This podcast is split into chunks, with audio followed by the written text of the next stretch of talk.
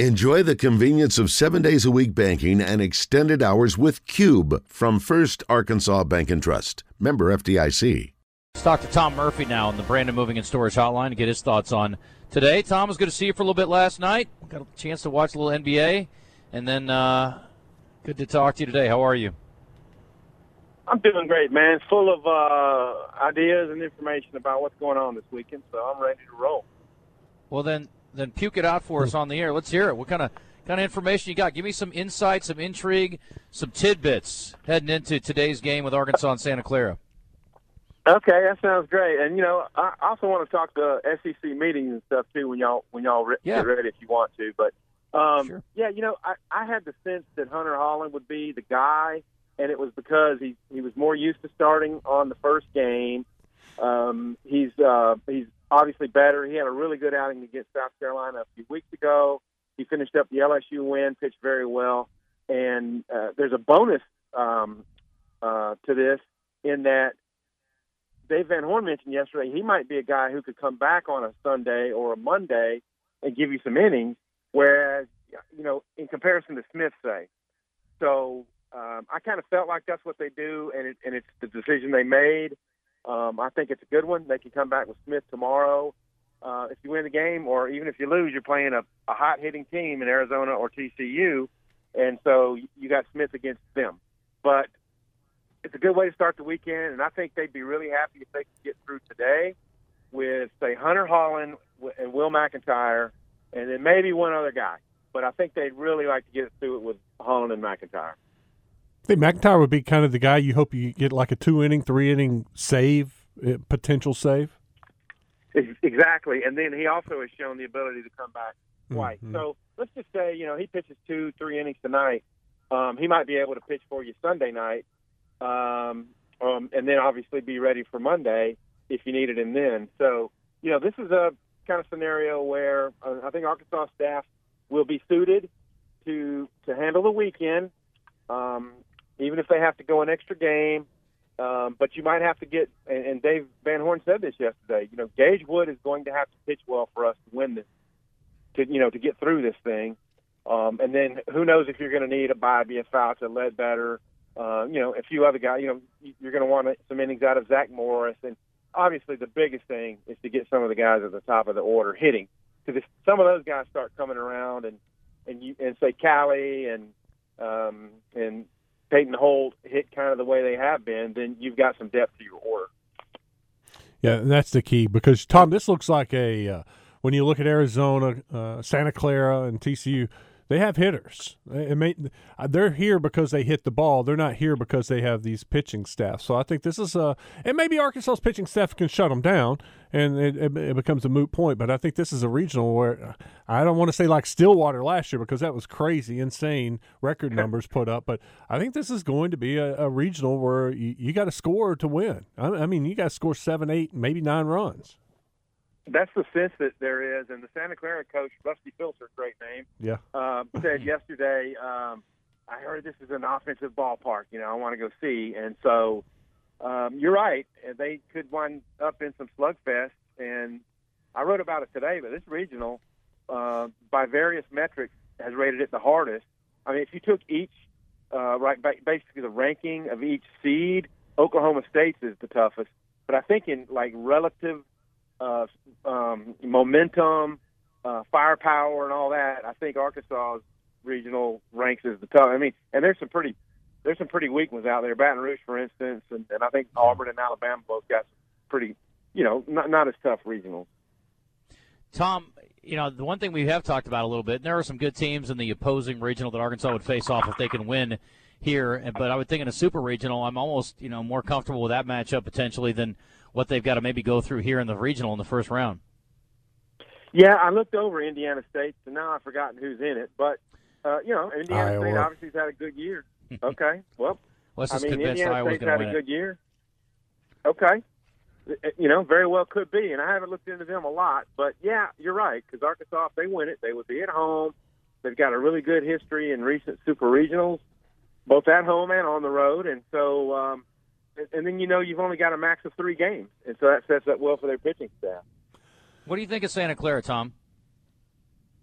Um, I think they're scrappy. I, I love the kid who came in yesterday, the outfielder, uh, Michael O'Hara, and so um, he's a right fielder, and he said he likes to chirp chirp with the fans, and he wants to hear that.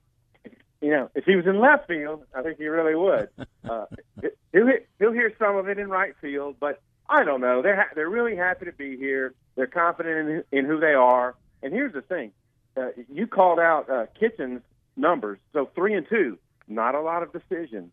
Um, that's because their bullpen is so tough. So what they'd really like to do is get five innings out of him and be in the game. Say say it's a four to three game, and then Hales, that Skylar Hales, who's hit 100 on the radar this year, and their other pitcher whose name starts with an H. Those two guys are their studs. Uh, you know, and they might have to use them to get a win in, in this regional. But if they're tight and the bullpen comes in the game for them in the fifth, sixth inning, that's where Arkansas's danger zone lies. Tom, they haven't um, uh, been in the NCAA uh, tournament in 26 years. They they haven't seen yep. a crowd like this. Uh, I think their home attendance was 9,000 total. There'll be more than that there today. How do you think this team holds up? Because you said they're happy to be there.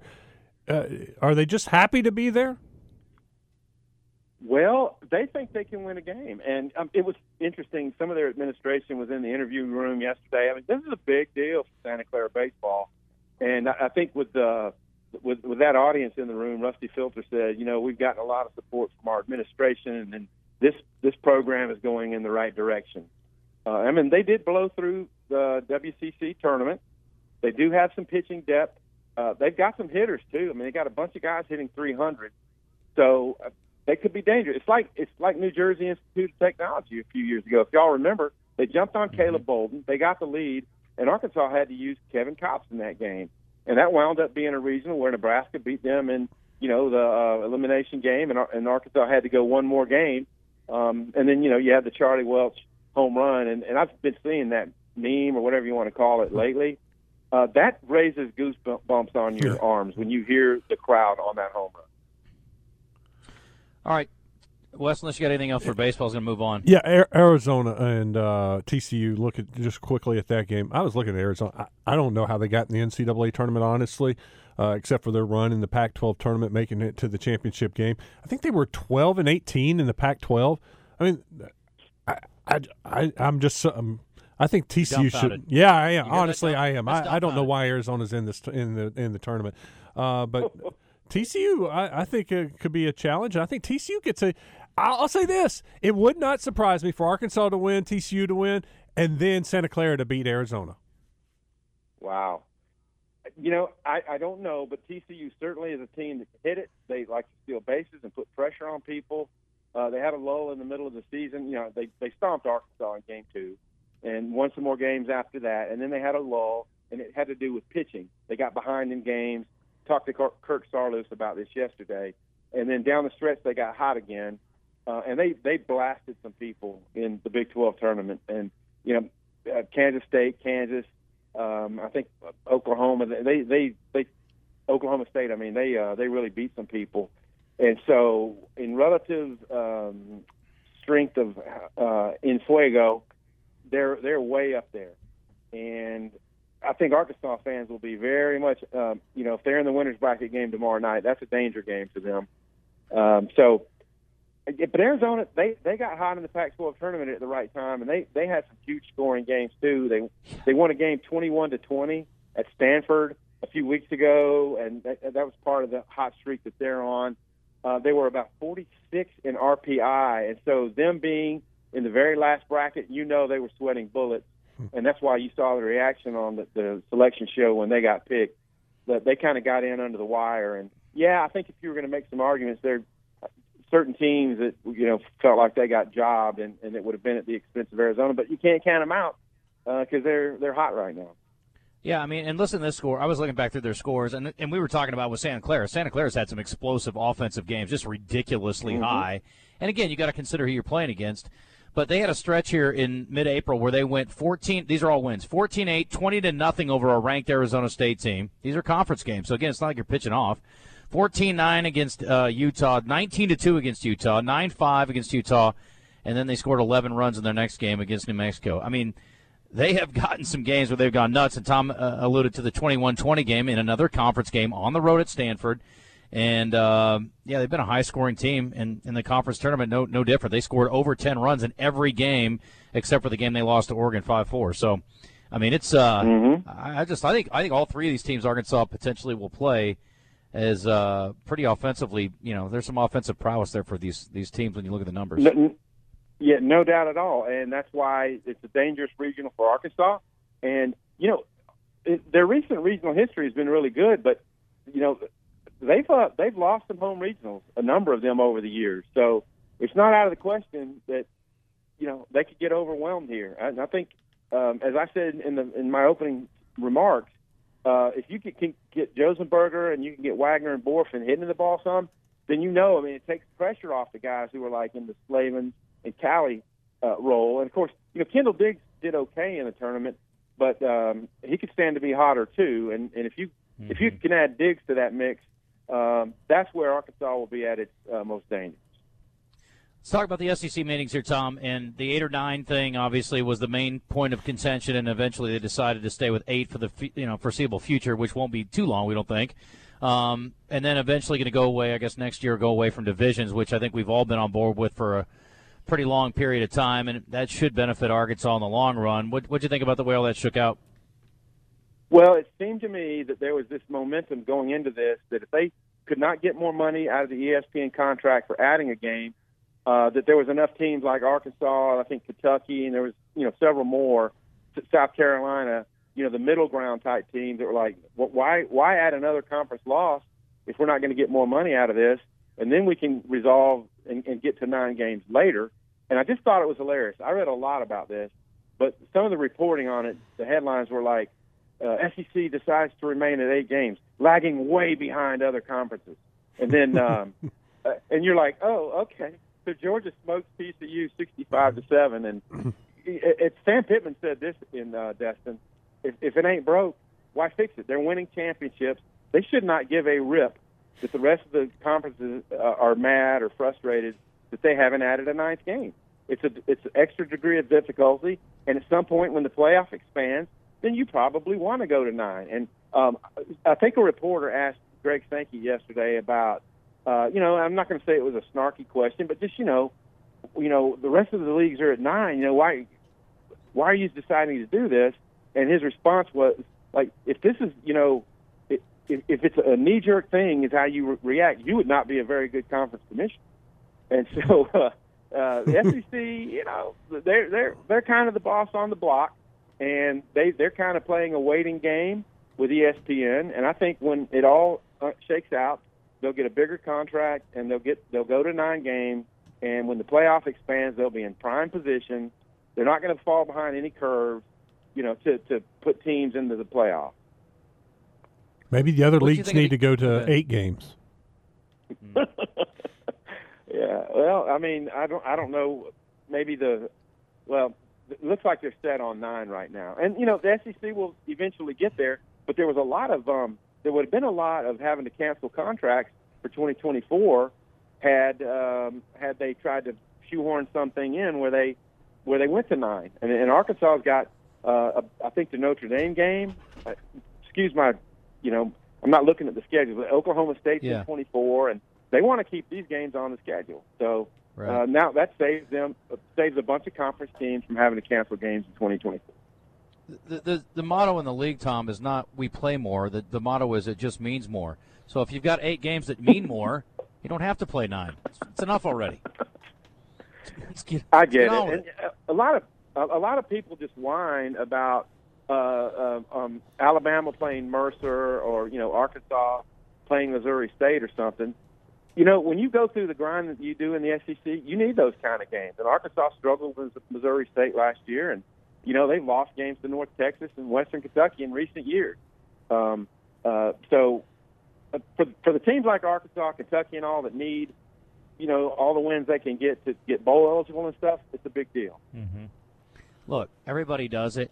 You know, we act like the SEC is so much different than everybody else.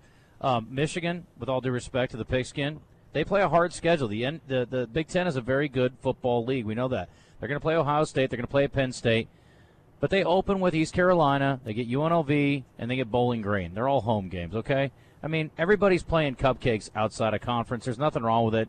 And when you're in a really good conference and you're going to play really good teams, and you happen to be in a really good division like Michigan or other teams like Arkansas has been in the uh, SEC West all these years, then I don't see any issue with it, honestly. And I know the fans would rather see these, you know, these uh, these bigger opponents, but it's like, how, wouldn't you rather see your team win a, a higher number of games? That's what I'm kind of looking at.